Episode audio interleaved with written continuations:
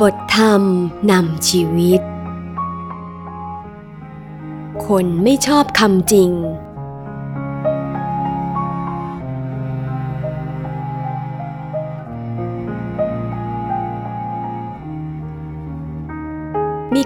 ประเภทที่ไม่ชอบคำสัตย์คำจริง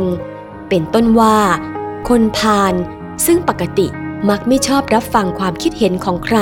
ไม่ชอบคำแนะนำจากใครถือความคิดเห็นตัวเองเป็นสำคัญเช่นเดียวกันกับคนที่มีปมด้อยหรือคนที่ทำผิดทำชั่วแล้วปกปิดไว้ย่อมไม่ชอบให้ใครมาเปิดเผยความจริงของตนแม้จะเป็นเรื่องจริง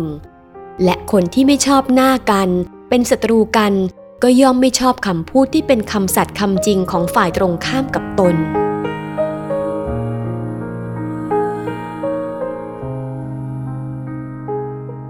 จากบทเทศนาสัจจวาจากถา 28 กันยายน พุทธศักราช 2547